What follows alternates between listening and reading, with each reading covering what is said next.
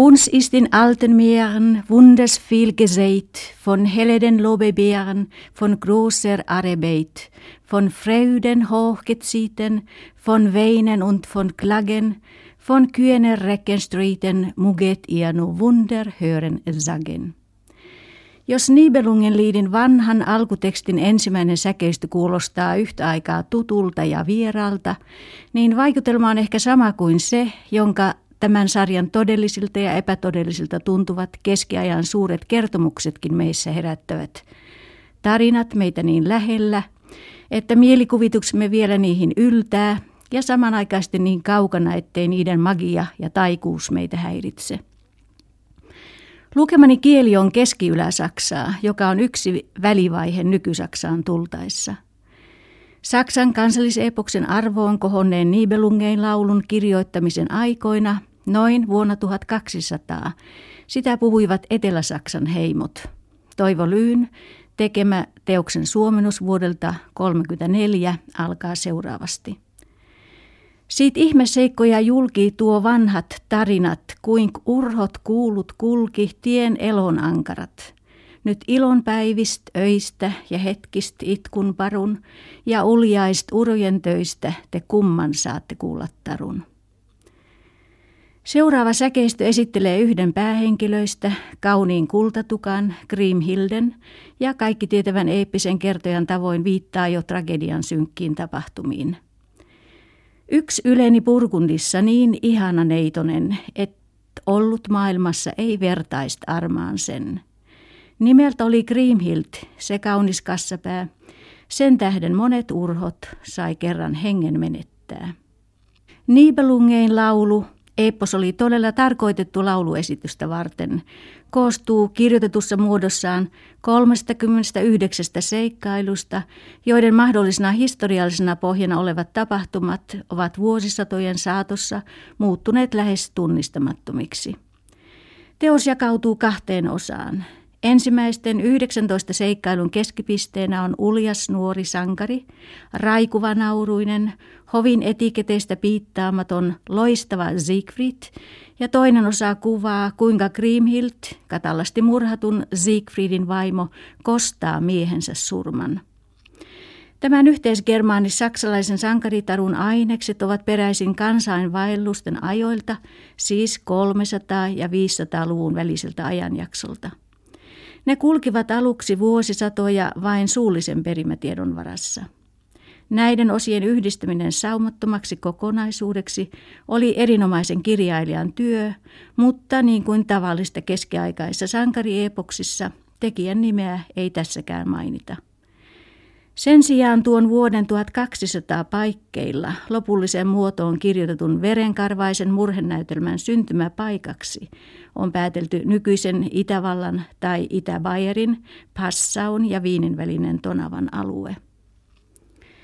Ensimmäinen Nibelungen liit kirjoitettiin epäilemättä kallille pergamentille, joka oli ennen kaikkea keskiajan kirjan materiaali ja todennäköisesti jonkin luostarin skriptoriumissa, koska kirjojen valmistus oli vielä luostareiden tehtävä.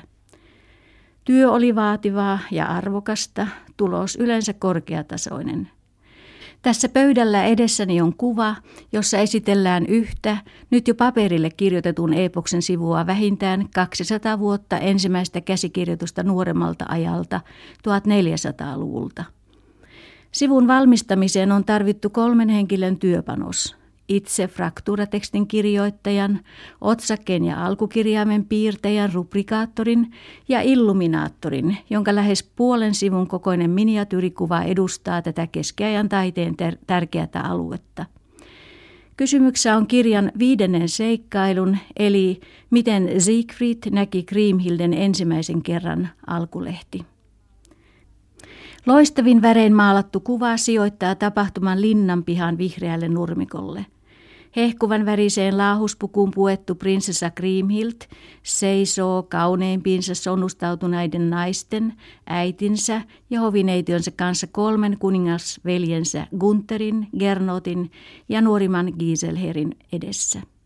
Häntä tervehtii kädestä pitäen Alankomaista 12 asemiehen kanssa kosiomatkalle tullut sankari, Sorjan jalo prinssi Siegfried, joka on jo kokonaisen vuoden Burgundin Wormsissa Reinin kuninkaan vieraana ollut ja nyt viimeinkin näkee sydämensä valitun.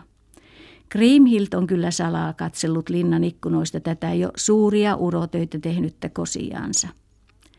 Siegfried on pukeutunut valkoisiin sukkahousuihin, mustaan metallikoristeisella miekkavyöllä vyötettyyn tunikaan ja pärmänahkaviittaan. Hänen ihmeellinen miekkansa, jaspiskahvainen balmung, jonka hän oli saanut samoin kuin suunnattoman aarteensakin voittamiltaan nibelungeilta, on huotrassa hänen kupeellaan. Jokaisella on jalassaan muodin vaatimat teräväkärkiset nilkkurit. Kuvan teksti korostaa 200 vuoden ajallista etäisyyttä epoksen tapahtumiin. Niinpä Siegfriedin murhaa, joka tulee tapahtumaan 16 seikkailussa, nimitetään jo tässä hirmuteoksi, jollaista mikään sankari ei nyt enää koskaan tee.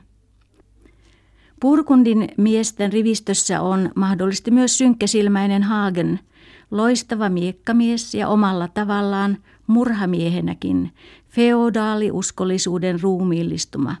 Mutta poissa on vielä yksi ensimmäisen osan päähenkilöistä, ylhäinen Islannin yksinvaltiakuningatar, voimanainen, naisdemoni Brynhild, joka suostuisi kyllä menettämään valtansa ja voimansa antautumalla Siegfriedin puolisoksi, naisvasalliksi, mutta jonka kuningas Gunther haluaa, ja pystyykin voittamaan vaimokseen, mutta vain Siegfriedin yliluonnollisten voimien ja Nibelungeen aarretta vartioineen kääpiön näkymättömäksi tekevän taikaviitan avulla.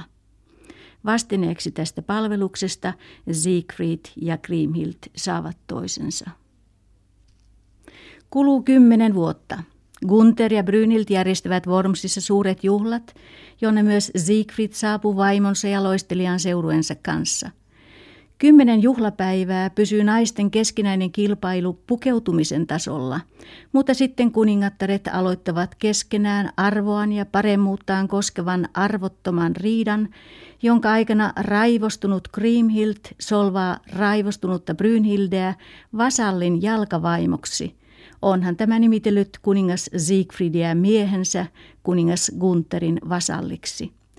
Samalla Grimhild paljastaa, että Siegfried oli onnettoman Gunterin pyynnöstä näkymättömänä taltuttanut hurjan, voimansa menetystä pelkäävän Amazonin vihitylle miehelleen kuuliaiseksi hääyön jälkeisenä yönä. Hääyön tuore aviomies oli nimittäin joutunut viettämään seinällä naulaan nostettuna. Grimhildin rumien väitteiden vuoksi Siegfried, mies uljas, haluaa vannoa valalla korkealla, että hän ei ole hyväillyt Brynhildeä ensimmäisenä miesnä ja nostaa kaikkien miesten nähden kätensä juhlalliseen valaan. Gunther ja hänen uronsa uskovat häntä. Ajan käytännön ja lupauksensa mukaan Siegfried rankaisee vaimoaan Brynhilden häpäisemisestä lyömällä hänet sinelmille. Sillä välin katkerasti itkevä Brynhild vaatii Hagenia kostamaan ja tappamaan Siegfriedin. Uliaasta miehestään ja hänen auttamistahdostaan ylpeä ja onnellinen Grimhild pyytää vuorostaan Hagenia suojelemaan Siegfriedin hartioilla olevaa haavoittuvaa kohtaa ja lupaa pahaa aavistamatta Hagenille ommella miehensä asuun silkkirihmoin ristin tuolle paikalle, johon sankarin kylpiessä listimänsä lohikäärmeen taikaveressä oli pudonnut lehmuksen lehti. Mutta hän on pyytänyt apua katalalta mieheltä, joka kuninkaansa Kriemhildin veljen Gunterin tieten surmaa ritarimielisen ja jalon Siegfriedin iskemällä keihään läpi ristin suoraan tämän sydämeen. Samalla Hagen ottaa itselleen Balmungin, sankarin miekan hirmuisen. Viimeisillä hetkillään Siegfried kiroaa salamurhaajansa, mutta pyytää kuitenkin Gunteria suomaan rakkauttaan sisarelleen Grimhildelle, koska tietää millainen suru nyt kohtaa hänen vaimoaan. Haagenin kostonimon raakuutta kuvaa, että hän antaa kantaa Alankomaan ja Nibelungen kuninkaan Siegfriedin Kriemhilden salin eteen, josta tämä aamumessuun mennessään löytäisi miehensä. Näin tapahtuu. Surmaajaksi nimetään tuntemattomat ryöverit, mutta kun Grimhilden vaatimuksesta pannaan kirkossa toimeen paarikoe, vanha tutkimustapa murhajutuissa paljastuu totuus. Hagenin kulkiessa Siegfriedin paarien ohi alkavat haavat vuotaa verta. Tästä huolimatta Gunther kieltää Hagenin syyllisyyden, mutta Grimhild sanoo tietävänsä heidät molemmat murhaiksi. Gernot ja Giselher, lesken nuoremmat veljet, yrittävät lohduttaa tätä lupaamalla ikänsä sovittaa kurjaa tekoa. Mikään ei kuitenkaan auta, Grimhildin suunnaton suru patoutuu tulevien vuosien kuluessa sellaisiin mittoihin, ettei verilöylyä voi välttää. Lähes seitsemän vuotta on kulunut. Kaukana Hunneinmaalla, Jalon kuningas Attilan hovissa, jonne kaunis leski on muuttanut uuden avioliittonsa ja kostosuunnitelmiensa vuoksi, Kriimhild valmistelee suuria juhlia ja taivuttelee miestään Attilaa lähettämään airuensa ja kutsumaan burgundilaiset vierailulle. Pahoista enteistä huolimatta nämä tulevat. Alkaa hirmuinen verilöyly. Ei yksikään burgundi, ei Kriimhild, eikä edes hänen ja Attilan pieni Ortliip-poika säästy. Haagenin pää putoaa Grimhildin antamasta Balmung-miekan iskusta, jonka hän vuorostaan on ottanut Bernin Dietrichin vangitsemalta, mutta ei tappamalta Siegfriedin surmailta. Kun Attilan hovin vanha miekkamestari Hildebrand, jonka sylistä kova, julma ja tunteeton Hagen oli listynyt Ortli-poikasen, näkee vaikkakin vihamiehensä, niin kuitenkin uljaan taistelijan, kuolevan naisen Grimhildin kädestä, hän lyö raivottaren hengiltä. Lääninherran vaimoon saakka ei siis vasallin uskollisuus tässä tapauksessa yllä. Kuolemalla on siellä suuri saalis – Elon Attilan hovista jää vain itse kuningas, hyvää tahtova ja rauhaa rakentava pakana ja tuo jalo ja humaani kristitty ruhtinas Bernin Dietrich. Myös Grimhildille perintönä tullut suunnaton Nibelungeen aarre on kadonnut Ovelan Haagenin piiloittamana Reinin aaltoihin, eikä kukaan ole sitä löytänyt eikä tule koskaan löytämään. Enemmän kuin kahdessa aikaisemmassa esitellyssä runoilmassa, espanjalaisessa El Cidissä ja Ranskan Rolanin laulussa astuvat tässä naiset näennäisen tasavertaisena miesten rinnalle, jopa voittavat heidät, Haagenia lukuun ottamatta tunteitensa vihan, rakkauden, sammumattoman kostonhimon ja uskollisuuden voimassa. Nibelungen liit on Saksan keskiaikaisen kirjallisuuden mahtavin muistomerkki. Nykylukija jää miettimään, mitä koston ja lähes kaiken hävittämisen jälkeen on epoksen maailmaan jäänyt jäljelle. Humanisuusko, jota surmattujen veressä kahlaavat Bernin Dietrich ja pakana kuningas Attila edustavat. Mutta vaatisiko uusi humanimpi maailma noin täydellistä vanhan tuhoa?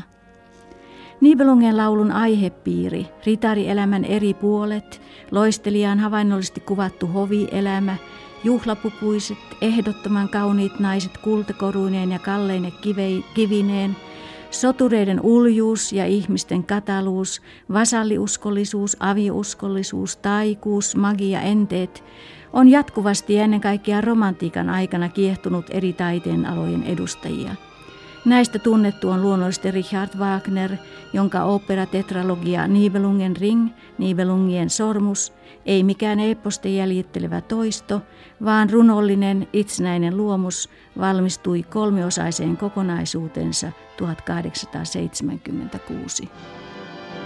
Thank you.